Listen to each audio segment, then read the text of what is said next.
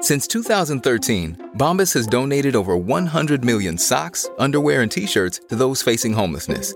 If we counted those on air, this ad would last over 1,157 days. But if we counted the time it takes to make a donation possible, it would take just a few clicks. Because every time you make a purchase, Bombas donates an item to someone who needs it. Go to bombas.com slash Wondery and use code Wondery for 20% off your first purchase. That's bombas.com slash Wondery, code Wondery. This podcast is supported by FedEx. FedEx offers fast delivery, more visibility, simple returns, and weekend home delivery to 98% of the U.S. population on Saturday and 50% on Sunday. With FedEx, you get picture proof of delivery, ensuring you always know where your package is. Returns are simple with packageless and paperless returns. Plus, FedEx Ground is also faster to more locations than UPS Ground. See the FedEx service guide for delivery information. So, what are you waiting for? See what FedEx can do for your business. Absolutely, positively FedEx. Welcome to the Nerdist Podcast number 675. If you were in Detroit and or Milwaukee this past weekend, thanks for coming out to the live shows. Miss April Richardson and I had a great time. Got a picture picture of the, the Bronze Fonz in Milwaukee, which was great. Had some Slows barbecue in Detroit. Uh, and the next couple of shows are in DC and Philly, and then Bonnaroo uh, mid June. So hopefully to see you out there for that. Let's go to the Nerdist Community Corkboard. Uh, here's a podcast called Little Big Cast. That's everything PlayStation is discussed on live podcasts, including, including game nights, indie games, much more at twitch.tv slash Little Big Cast, and that's cast with a K. Uh, check out the podcast live on Wednesdays at 4 p.m. Mountain Standard Time, or found the, find the podcast on iTunes. Uh, moving on, Jeff Peck Jr. has created a cool and unique way for record enthusiasts to store and display what record is playing. They come in two sizes. They hold either 5 or 25 records. You can find them at recycledsaints.com. And our buddy Ken Denmead, Geek Dad. Uh, he is, of course, uh, a former Nerdist Podcast guest, episode number 99. He was uh, in a significant bit of legal wrangling to get the Geek Dad brand back, but he has finally settled the issue. Uh, but there were legal bills because that's how America works sometimes.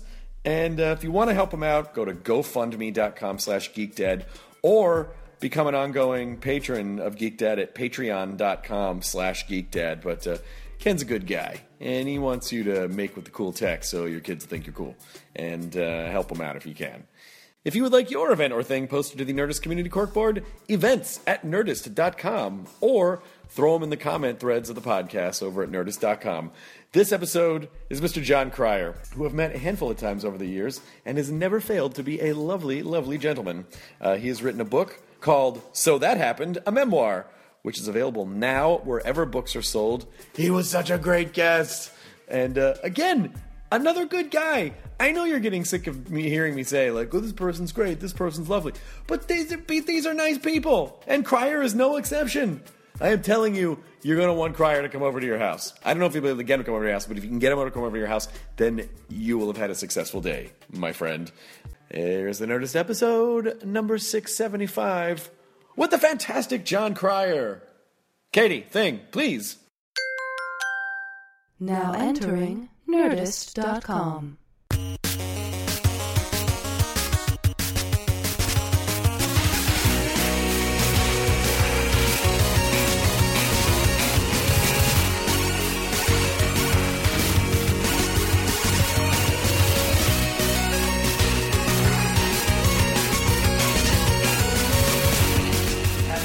you know, a little, a little scary. This room? Yes, very. it's It's deep. the brick. it's all the, the brick. The brick is means business. the brick is very serious.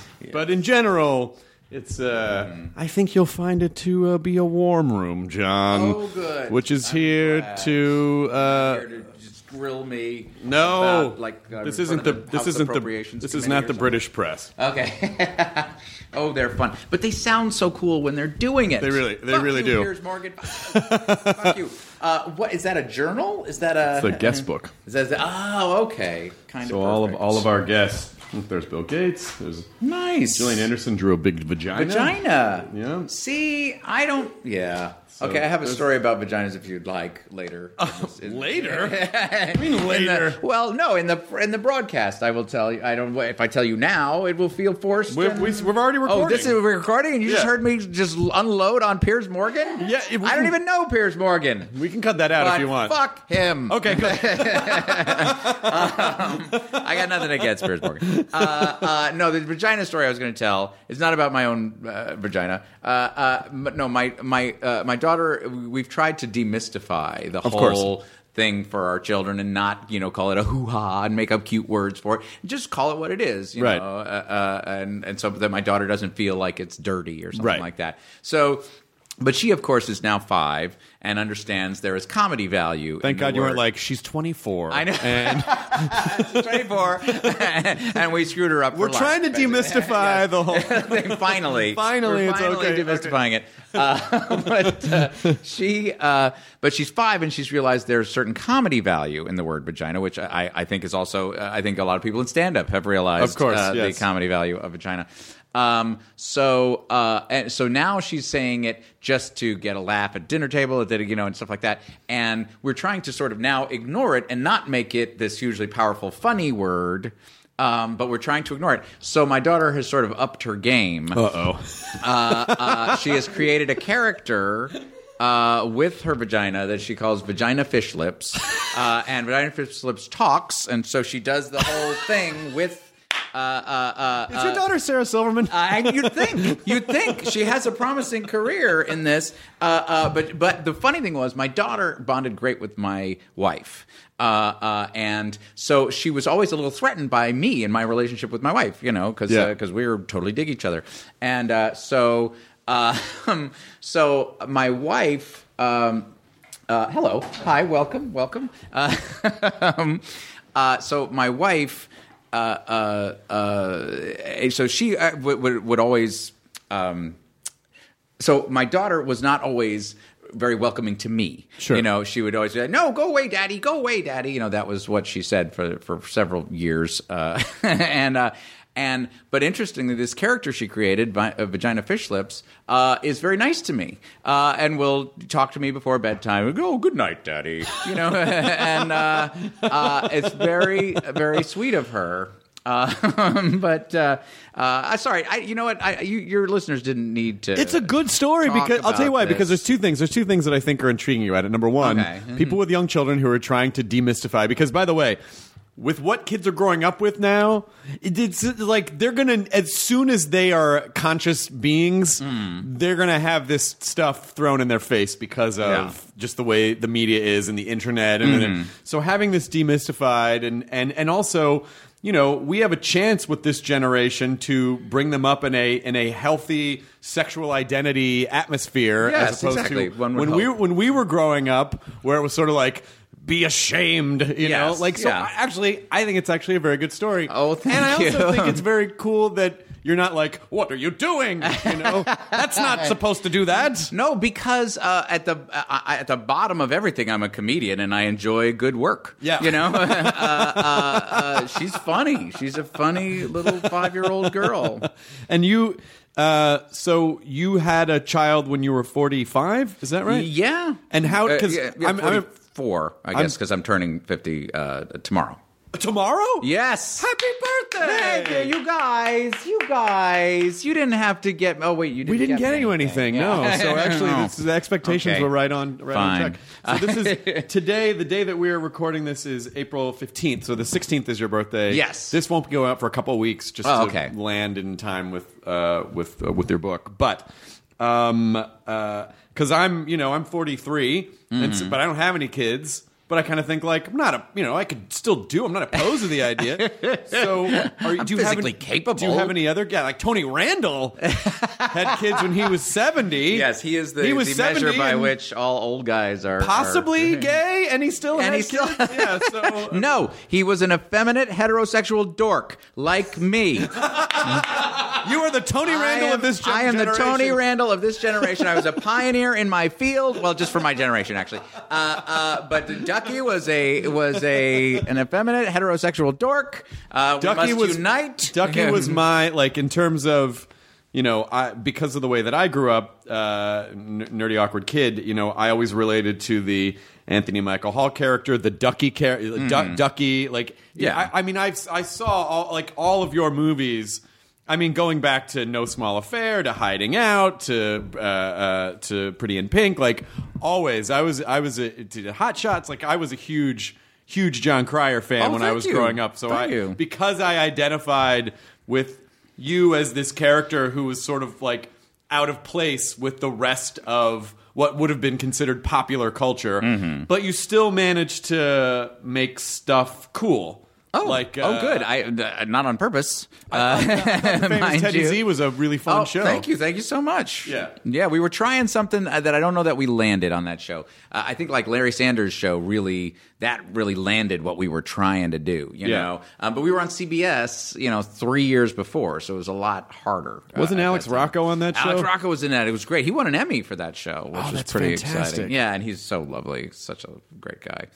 But uh, but well, thank you for going over my filmography. Yes. uh, you started kind. kind of you started pretty young. Uh, yeah, I, yeah. I, my uh, first job was 19 years old uh, in a Robert Altman movie. Uh, called O.C. and Stiggs that you haven't seen. Mm-hmm. That I didn't see.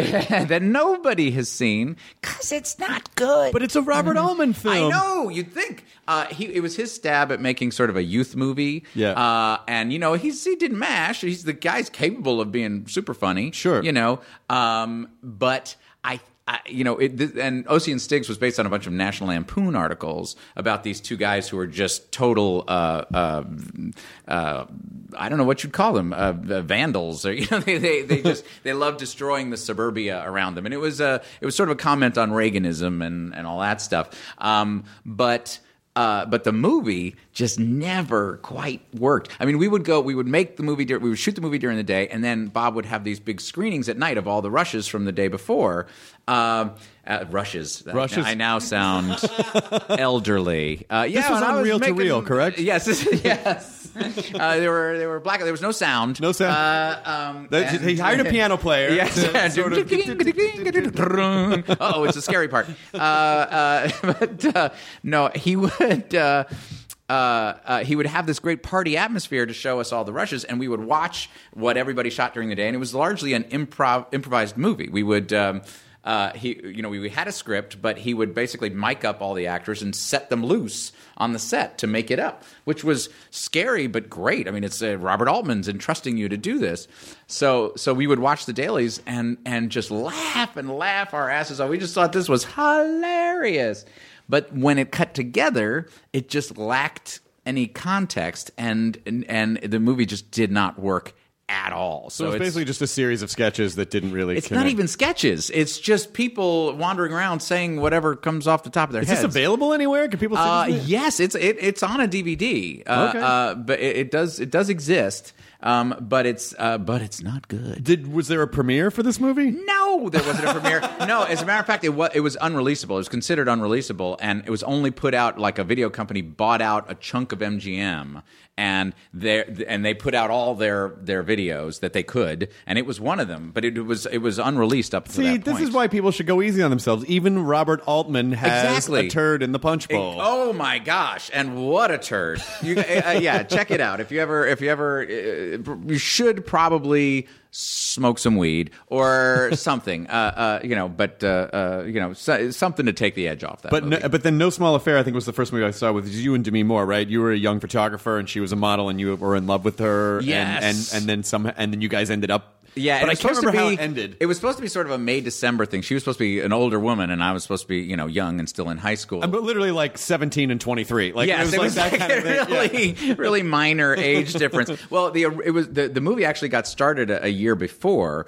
with a different director and with uh, uh, Matthew Broderick and Sally Field in it. So there was actually a little more of a May December. Oh, that thing. is a much more of a Exactly. a graduate style. Ex- yeah, but they, uh, but by the time it it, uh, it it it actually got shot, it was me and and Demi.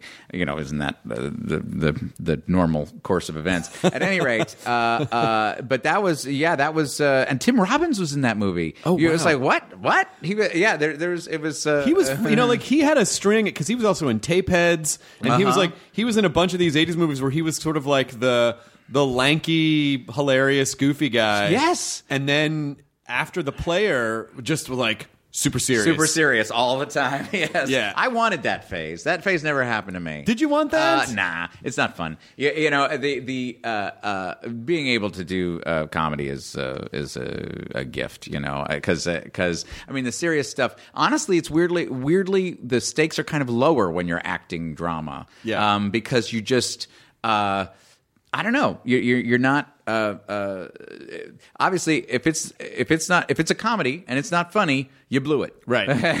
um, but if it's a drama and you know there's a couple of imperfect moments, it's okay. You know, uh, so it's a little less precise. I think. And with Pretty in Pink, I know I know John Hughes wrote that. I think Howard Deutch directed that. Yes. Right. So, did you work with John Hughes at all? Yes, he was a he was a presence. Uh, he was not there every day, um, but he was there many days. Uh, uh, like, and, and it was interesting because Howie didn't have the same style of directing as John. Uh, Howie was uh, incredibly warm, and you felt like he was your best friend, and. And you know he'd come back after he'd come you know we'd, we'd shoot a scene and then he'd say hey is there anything you want to do? And i would just go in and make some stuff up you know? And uh, and that was fun. That was a really great way to work. And and john uh, wanted that wanted that sort of give and take as well but he was capable of sort of messing with your head a little bit. I mean i remember there was a scene uh, and i talk about it in the book where uh, this, there's a scene in a nightclub where uh, me and Molly Ringwald and Andrew McCarthy and Annie Potts are uh, having an argument around a table, and it's a little frustrating when you shoot a scene with multiple characters at a table because you got to get close-ups of everybody, and that takes a while, Right. Uh, unless you've got multiple cameras, and we we, we didn't at that point, and uh, and so by the so we started with Molly's single, and then Andrew's single, and then Annie Potts' single, and I think Dweezil Zappa was in it Oh, as wow. well, yeah, and. Uh, and so by the time we finally got to mine, uh, uh, Molly and Andrew started screwing around behind the camera. And like changing the lines and insulting me, and this was weird, you know. I, I was like, "What is going on here?"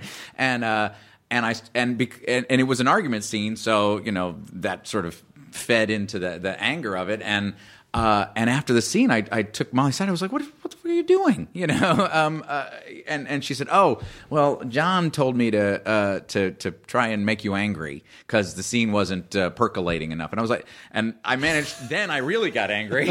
like, you could just was like, tell me. exactly. you just make it a little hotter. That's that's what you say in that situation. I am a I am a performer. Yeah, but it was but it was interesting bit of uh, sort of Machiavellian uh, uh, Oh. manipulation, and and apparently John John was a, a tough guy to uh, get close to, and I uh, you know with my interaction with him was always uh, uh, was was always genial. I was a huge fan of his from his writing at National Lampoon, uh, and uh, and actually he had. Uh, there was a story that I loved that, that when I went in for my audition for Pretty in Pink, I mentioned to him. I was like, "Oh, I love that story." It was a, uh, it was called "The Spy Who Wore Nothing," uh, and it was basically this, you know, 15 year old boy is asleep at night in his room and a naked woman climbs in through his window and it turns out that his memory's been erased. He's actually a deep cover uh, secret agent um, and then they go on this adventure t- together while, while he's with this naked woman. Uh, and it's you know it was like the ultimate Of course, if you're a- 14 year old boys of uh, course. uh, fantasy. So of course i was a big fan. Um, and he later confided in me that he had he had taken that idea and sort of changed it and written it as a new script uh, called Some Kind of Wonderful, and uh, uh, and he that was the movie that he was talking to me about after Pretty in Pink. But and for a while, exactly, and for a while, I was going to be in some kind of wonderful. Um, but then, uh, and it's a long, torturous story that I, I go into in the book. But uh, uh, it- it- they Howie managed to make John angry. Howie Deutch was supposed to direct that one. Howie uh, uh, John got angry at him about something, and uh, and all of a sudden wasn't the director anymore. They brought in a new director, Martha Coolidge, who rewrote it, and then they uh, they cast Eric Stoltz while she was the director. But then they fired her and brought Howie back. Um, and But so Stoltz I- was already- and by that time, this, the the story was Pretty in Pink all over again. But it had not started out that way at all. I think Martha Coolidge directed one of my favorite movies of the '80s, Real Genius. Real Genius, yes, Yeah. the Val Kilmer movie. Yeah. yes. So there was a that I'm kind of curious to know what it was like to. I mean, the the the term Brat Pack was thrown around quite a bit in the mm-hmm. '80s as being the group of like of basically the cool kids. The cool kids. It was like, Yeah. the, it was like the Breakfast Club group. You Yeah. know, it was the, the, the it was Rob Lowe and Molly and. and Judd Nelson, Judd and Nelson, Emilio Estevez, and you were and- part of yeah. that too, because like you, I, I wasn't really Not the I- inner, uh, inner, inner, but yeah, you were exactly. part of it. Yes, I was part of it, and uh, and uh, uh, there was a writer recently writing the history of the the Brat Pack and the, those '80s movies, and she called me, so I guess I'm a part of it. Uh, but but at the time, if you recall, when they coined the term the Brat Pack, it was negative. It was very because it was like, look at these bunch of assholes. Really? You know? Yeah. You oh, don't I don't remember. I just because I was the right demographic. Oh, so you it was like, like- right above you. Yeah, because pitched right everyone was really you. fucking cool and really, uh, really awesome, and it was. But I- but I- was it was without social media? Like in the '80s, what was it like to be a famous movie actor in the '80s? Was it? Did it seem? Was your Well, it, it was awesome. Uh, I mean, that's the perfect choice of words for it as well. Uh, um, uh, at that time, though, the, the the the the Brat Pack actually sort of came about uh, as a terminology from an article uh, written about uh, a, a, a what sounded like a kind of annoying interview that this writer had with uh, Rob Lowe and Emilio Estevez and, and Judd Nelson, and so they immediately uh, got this. It immediately had a negative connotation at the time. Um, but it's nice to know that uh, that there was that connotation was absent uh, for a lot of people. I'm- Yeah, no, I I'm didn't get that at all. I was just that. I was the right demographic for all the for all those movies, and they all like I landed right squarely in the middle of Awesome. all the things that I that I loved. But I always I way more identified with this sort of uh, awkward, out of place, nerdy characters because that was me. Like that's Mm-hmm. how I I moved a lot when I was a kid. So I was always like "Eh, I don't really fit in with anybody. so uh, it was uh, they, were they were greatly appreciated, and, and Yeah. but it's it's not you know, and not everyone survived that.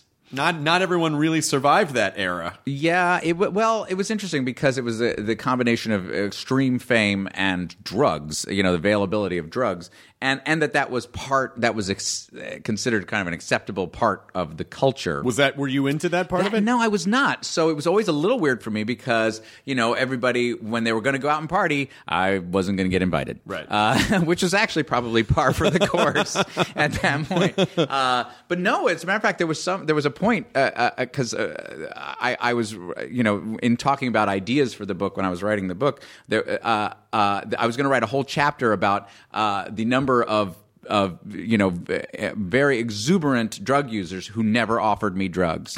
Uh, nobody ever. I made it through the entire '80s without ever getting offered drugs. You know what? It took Andy Dick in 1993 to finally offer me some drugs. He's really breaking a lot of ground. Exactly, and I thank you, Andy Dick, because finally somebody was was willing to. Also, to- please take care of yourself. Yes, exactly. Please, good, good luck, Andy. But he was trying to make out with me at that moment. So, Well, at least he offered you something. Exactly, exactly. It was, uh, you know, it was it was part of a plan of seduction, I Yeah. suppose. Now, if Rob Lowe had whipped his penis out, That that would have made it an evening, Right. as far as I'm concerned. did you? Uh, what was? What was?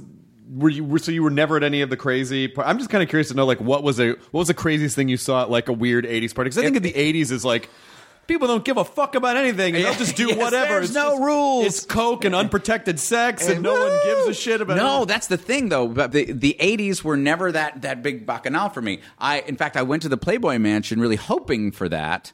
Uh, uh, and had a lovely, surreal evening. Uh, uh, uh, got uh, the only uh, person who uh, I had even a shot with was uh, the paraplegic playmate because in they made an effort uh, to diversify. Of course. Uh, uh, but uh, but alas, she was too drunk.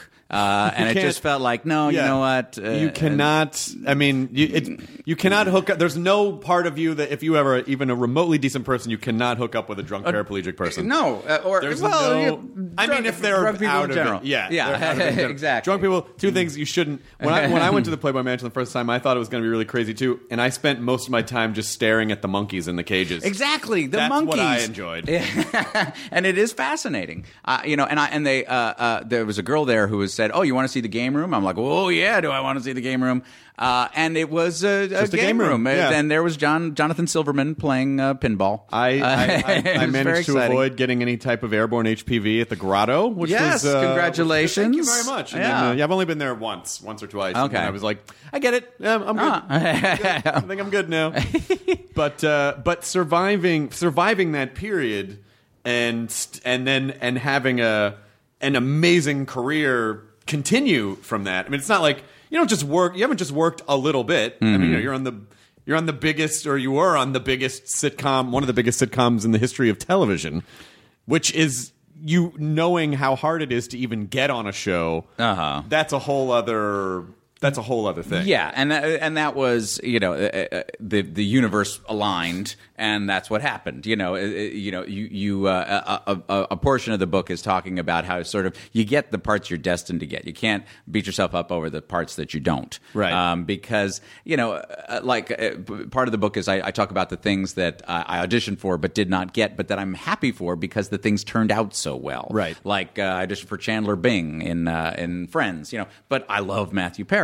I auditioned for Mr. Pink in uh, in Reservoir Dogs, but I love Steve Buscemi, you know, and and I auditioned for Karate Kid, you know, but I'm glad But it you love wasn't Pat me. Morita. Yes, I love Pat whole- Morita. So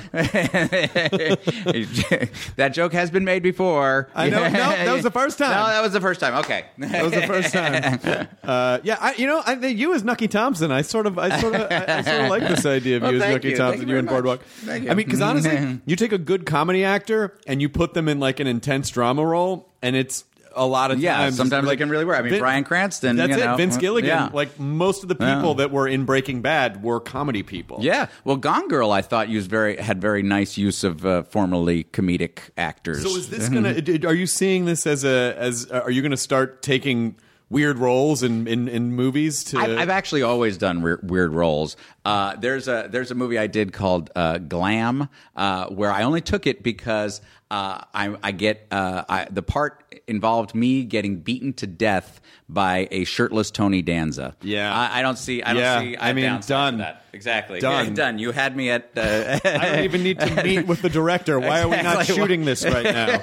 Why is this not being shot as we're speaking? Exactly. But I always, I always think of, um, you know, with all of the all the drama that percolated from your show, like the real life drama.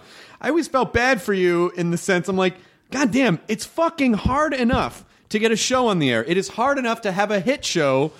Can everyone just act normal so we can so we can try to enjoy this this gift that we've been given, which happens usually, if it happens at all, once in a lifetime. Exactly. Maybe could you know sometimes it could happen a second time, but really, you know, as far as you know, this is a once in a lifetime opportunity. Why is everyone trying to fuck this up? that that did come to mind a few times. Can we just uh, show up to work? it. Yes, exactly. Uh, you know. Uh, the the the the uh, one of the reasons I wrote the book was that I realized how many strange experiences I've had in the business, and I realized they sort are all sort of culminated with uh, with my two and a half men experience, and uh, and and it is interesting. People in the business have that have that issue. They're like, "Oh, you had it in your hand. How could you throw it away like that?" But people out of the business uh, just sort of assume we're all going to work all the time, and that this stuff happens to us all the time. Right. Uh, and uh, and they're just kind of entertained by how ridiculous it is, which made me sad because uh, in, in the at that time I was sincerely worried about Charlie Sheen dying. Yes. You know, and I thought this is not actually entertaining, folks. You know, Right. this is this is a, a person in really bad shape. So, uh, Well, by the way, and I'm sorry to interrupt you, but it's just like that point right there is where you know where I think the tabloids have. I mean, you know, it's fine to be like, "Who wore this dress better?" Great, Yeah.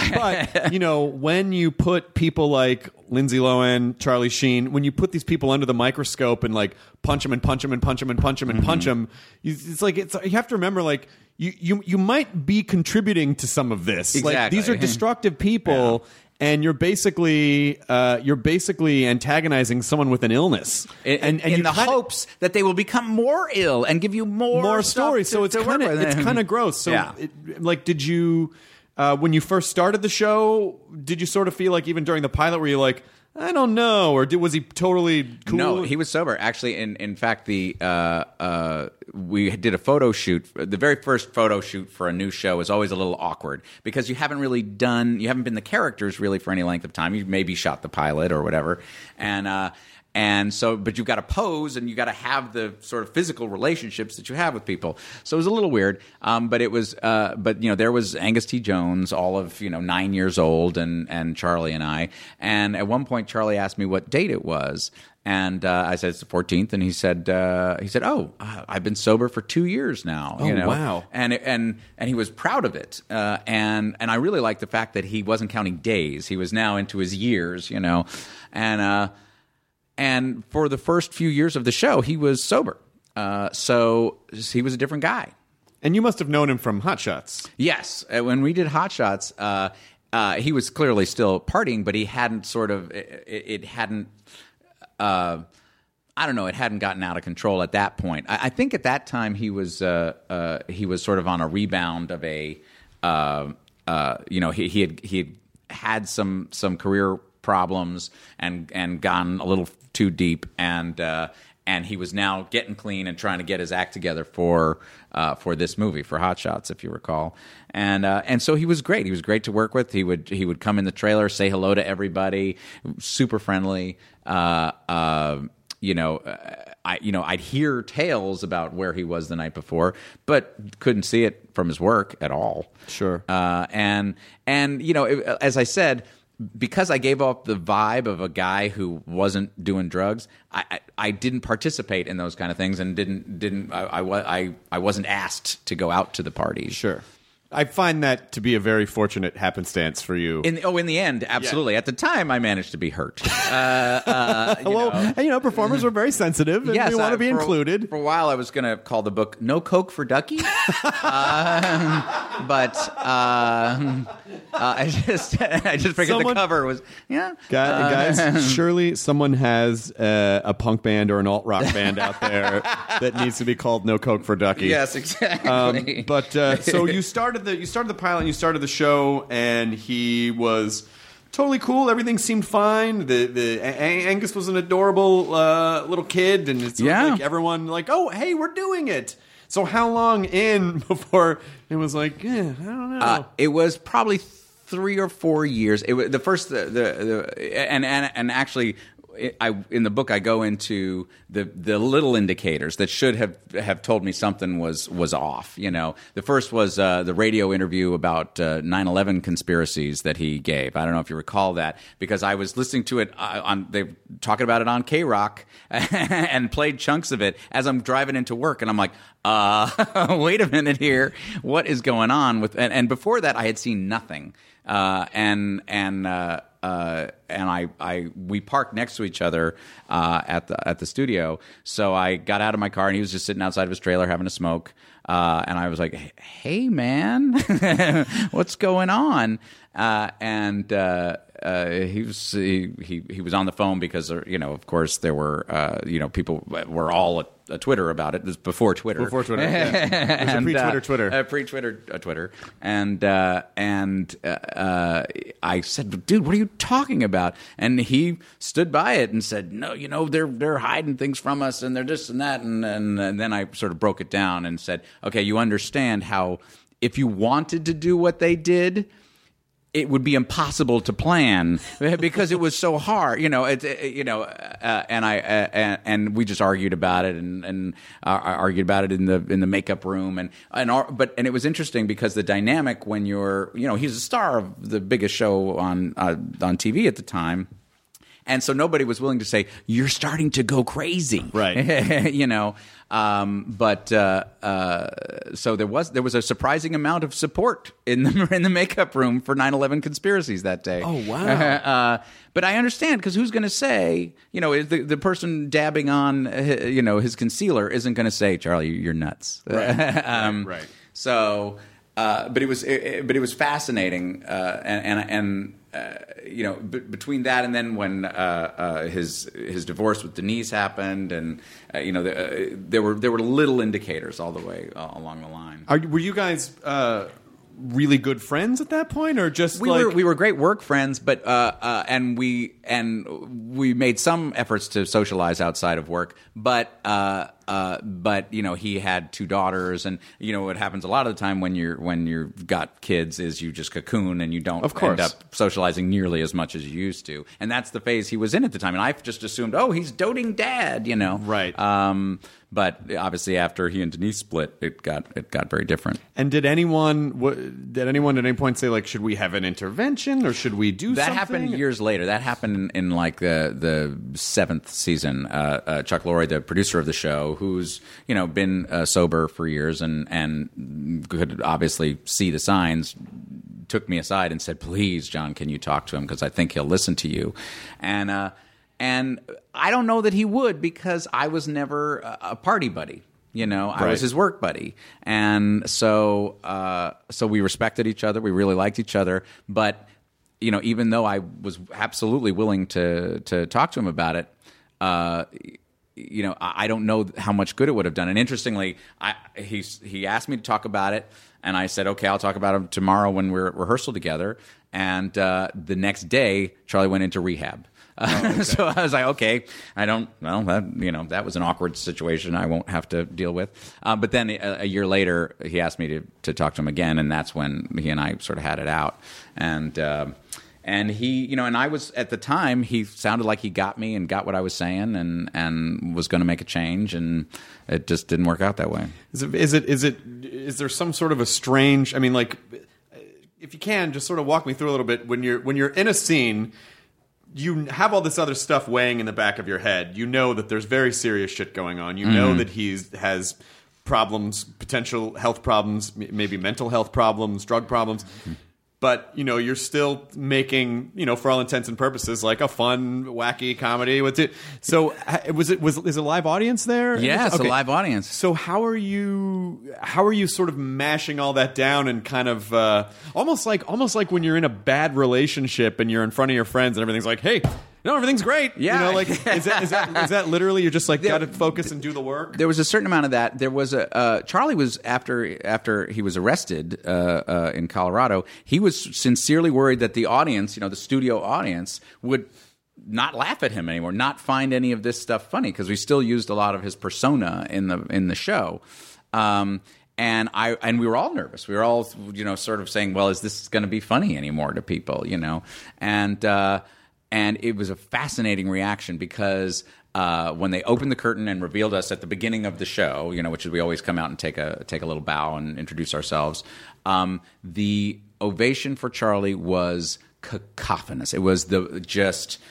Uh, it was like everybody in the room suddenly had to take a side, and so they decided they were all on Charlie's side.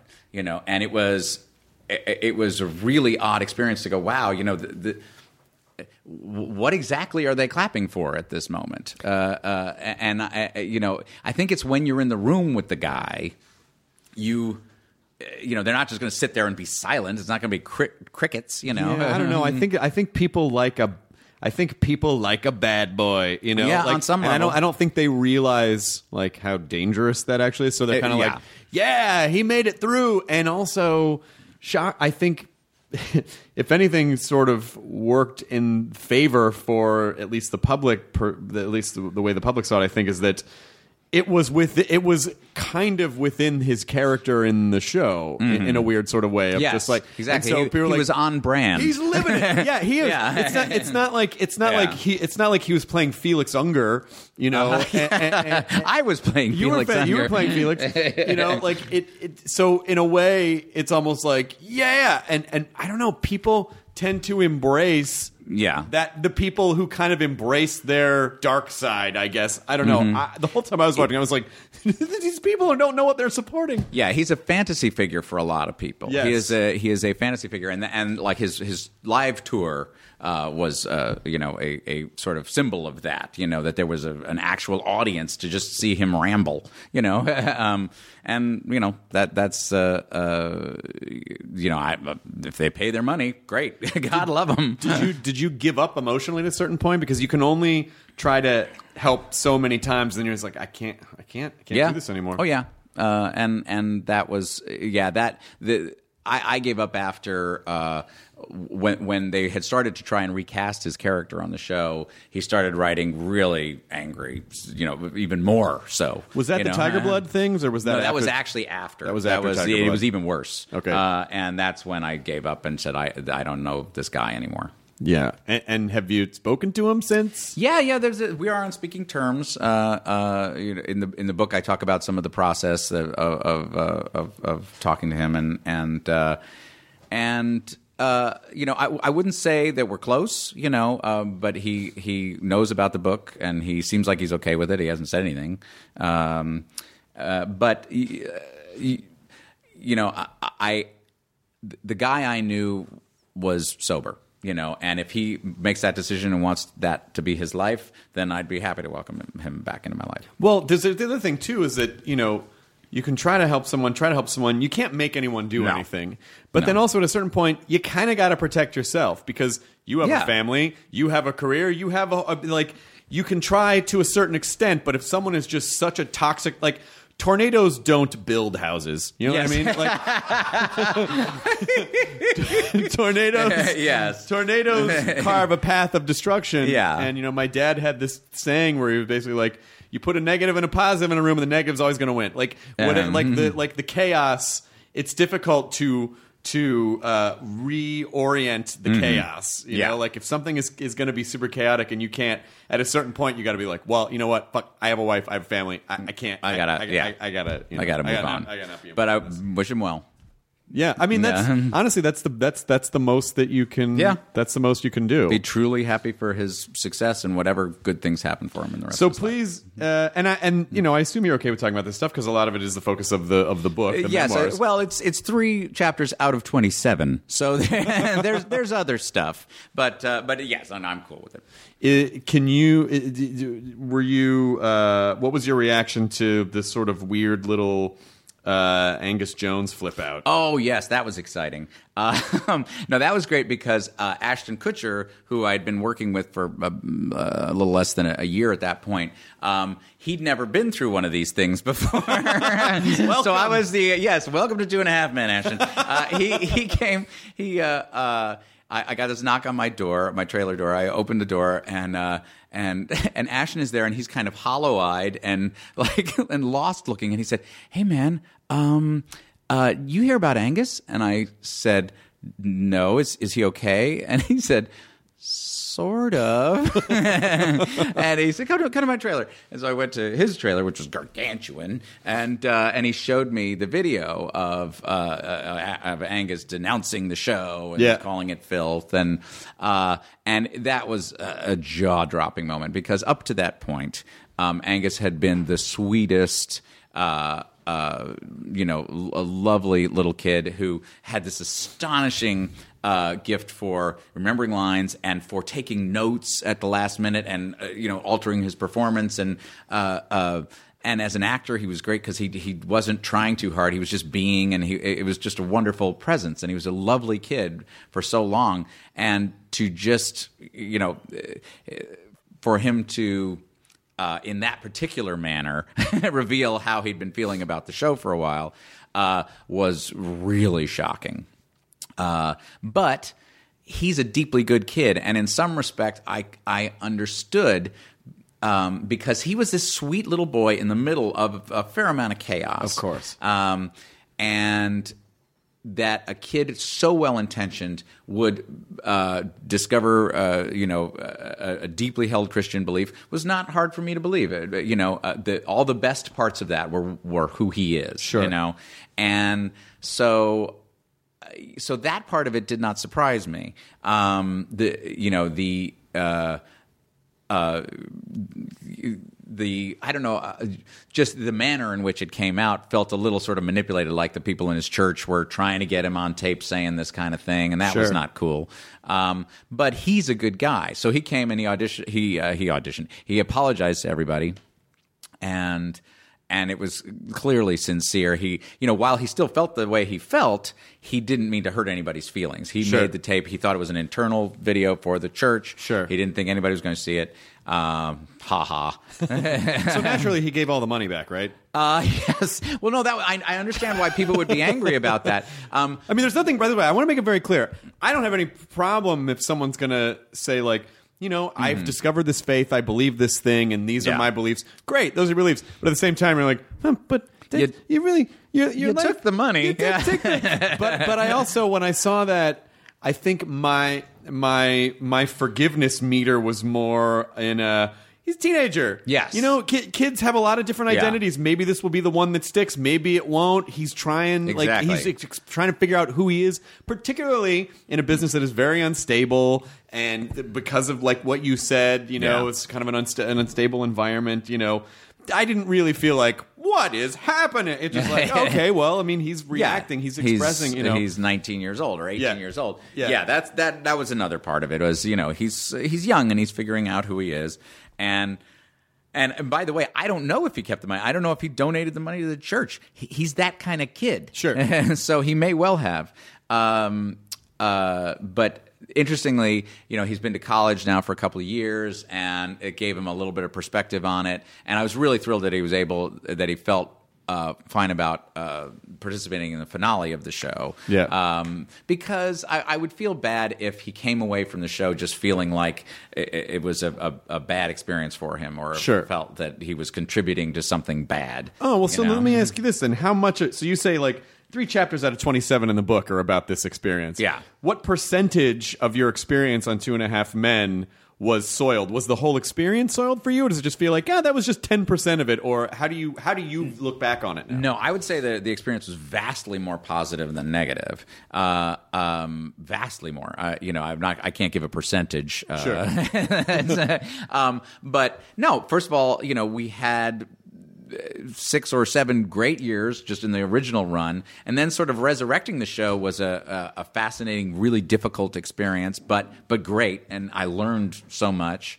Uh, and you know, in the end, uh, it, it's it's it, it is actually the longest running multi-camera sitcom in the history of broadcast television. So we achieved something that we might had there not been the drama that might not have even been achieved. Right. You know, so uh, so you know, yeah, there were some bad times. Yeah, I am I am uh, you know, now that the show is over, I have to say there is some amount of relief to be away from what was the source of a fair amount of drama in my life. But um uh but by and large it was great. It was a great ride. So rather than rather than because obviously, and I'm sure you've talked about it to death, and of course, and, and in the book too, it'll be when people ask you, you can be like in the book, but uh, but you know, like rather than focusing on the negative, like what are some of your what are some of the positive takeaways? Like what what were you excited about, or what are you the most proud of, or what? Are you, Um, I was the most proud of uh, uh, being able to to build a character for 12 years, you know, and take him through a lot of uh, interesting turns and and you know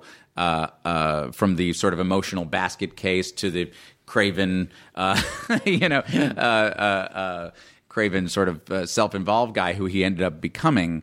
Um, you know, it was it was uh, uh, it was a huge education in comedy and uh, working with writers and uh, um, and watching how the writers dealt with uh, bringing Ashton in and, and seeing how they changed his characters and what what arcs worked and what arcs didn't. And it was just all that you know it was the learning process of doing of doing a show for a long time that I find incredibly valuable because it's it's it, you know, it's alchemy when you do it well, you know, and so watching people do it well for 12 years was great. do you uh, when you finished?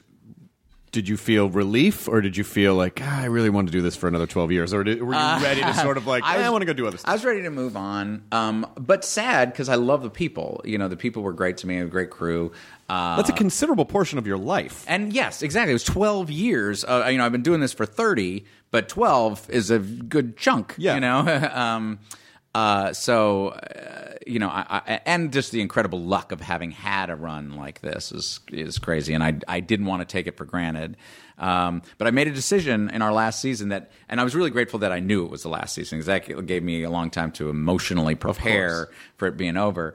Um, but I decided I was not going to be sad until the end. I was not going to allow the fact that I knew it was going to be over to ruin the last year I was there. Uh, and it was uh, and it was great. I didn't I didn't really uh, start crying until the very last shot of the very last scene. I mean, you can't. How could you not at yeah. that point? Yeah, no, then yeah, and it was a weird moment because they because uh, you know after you shoot a scene, invariably the writers work on some new stuff. They bring it to you, and then you play that again in front of the audience.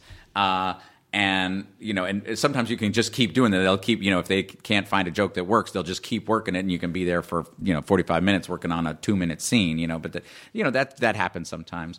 Um, but when we shot the very last scene.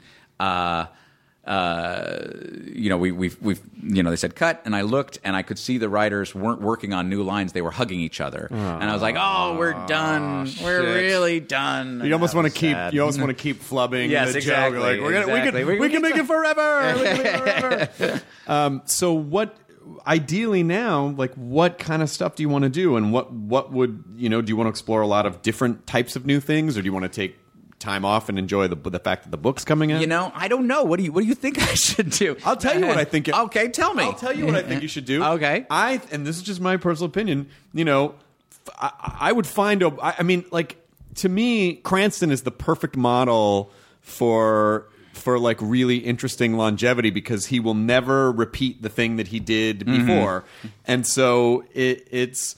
I, I honestly think you I think you could land and just be some really cool intense character in like a in like a weird drama. Like just like one of those really weird cable dramas where where you have all of the creative freedom Uh-huh. that is super interesting and super cool or or or, or film or film. Just like, Mm-hmm. you know. It'd be it'd be great. I I you know I. I'm trying to just keep my eyes open and not rush into anything. Sure. You know, I, uh, if something great crosses the transom, yeah, I love it. I'll I'll I'll, I'll jump on board. But uh, but You're I'm in not. such a good position though. I know, it's 'Cause you- nice. You, you, know, like you financially, you probably don't really have to do anything. You could just you could just do stuff that's fun. It doesn't matter. You just make yourself happy. I- yeah, well, I kind of always was that way. I was lucky enough that um, I saved my money for my first few jobs, so I I did not. Uh, so I always had a cushion. So I never was taking jobs because I had to until very late, until my son was born. That was when I started taking jobs because I had to. But before that, I was just doing. I was, you know, it's like Tony Danza's going to kill me shirtless. yeah, count me in. You know, uh, and that was fun, and that was a great way to work. And you know, yeah, nobody saw that movie, but uh, but. Uh, I'm learning, uh, you know, I'm learning something new every day, and that's great. Um, so, uh, you know, I, I it, it- but you're right. That actually sort of uh, uh, gets me back to that point where I can where I can do that again. Except I've got kids now, so uh, Sure. You know, uh, I'm going to try not to embarrass them completely. well, you to be honest, you have to embarrass them a little bit. I mean, I think isn't that part of the joy of being a parent is kind of embarrassing your kids? yeah, yeah, I guess so. You mention it, it doesn't matter what you do because you're their parents. They will find it embarrassing. between you know between five and eighteen. They're they're go- they're gonna Yeah. get more and more. No, I'm gonna say between eleven and eighteen. Yeah. they're gonna, get, they're gonna be more and more embarrassed of you because that's what they're yeah, supposed it's like, to do. "Oh, my dad cured Ebola. What a dick. Ah, get, get it, Dad. Ah. Ah. That's what you should do is go cure Ebola. Yes. Who would? Would- I know who would expect that. That would come out of left field. I mean, the that- guy like- from Two and a Half Men. Fucking take that, Cranston. Dropping the Because this is all about getting. Oh, you Cranston. did Walter White. This is I cured Ebola. what are you gonna do about it? yours, Cranston. Uh, Jon, it's Chris. Cranston just cured cancer. Oh God, damn it! Cranston! just create an arch nemesis out, know. out of Cranston, like one of the nicest guys. Guys, in the yes, exactly, exactly. But I've always you know, like the handful of times I've run into you at events over the years. You've always been so nice. I mean, it's just like just not and, and not in a fakey, just like a genuinely like, hey, like you. Ha, what is it about? What is it about your What upbringing? wrong with you? No, well, because because having been in the business for thirty years, it's like people don't always emerge, and you know, like there's there can be bitterness. There even even successful people.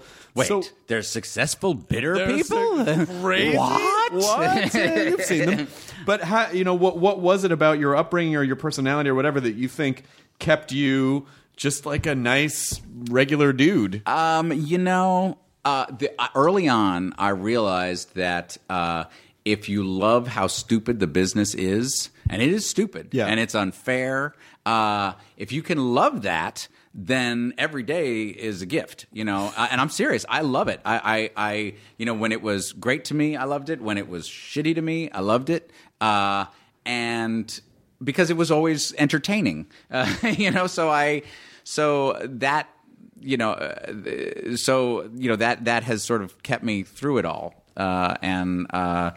And that I've that even the the things I've done that that have just failed, I found something in. You know, I found some kernel of something I, I'd learned in it. Yeah.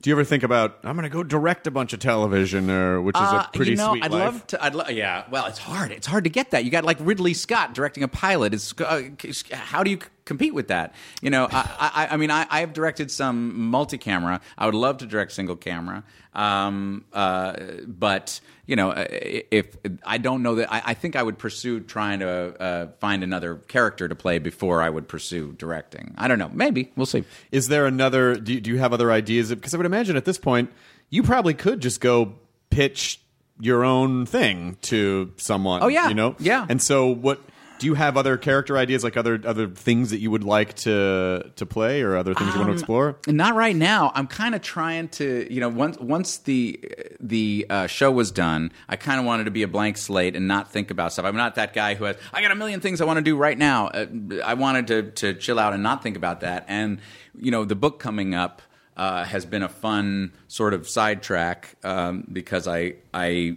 you know it's a weird it, you, it puts you in a position of weird vulnerability, uh, commodifying a, a portion of your life and handing it out and saying, "Please buy this and enjoy it." You know, uh, it's very odd, and uh, so I'm I'm learning from that experience right now.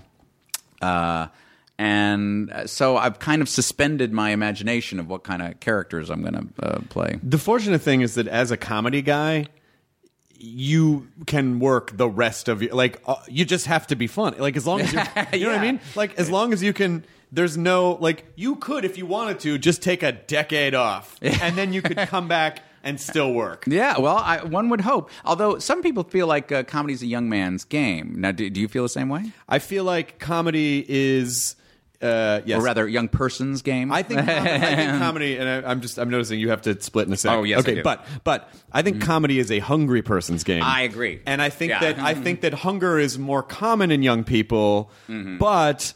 You know, when you meet people like uh, Mel Brooks, Joan Rivers, like people who are in their 80s And still that- hilarious, but yeah. Mm-hmm. because they were still hungry, and when people when people choose comfort over discomfort, when they choose, you know, like ah, I'm okay, I don't really need anything else, totally fine choices. Yeah. but that's when the hunger goes away, and comedy really is a Really hungry that. man's game, And that- and I'll a tell hungry you- person's game. Yes, exactly. Let me it: a hungry person's game.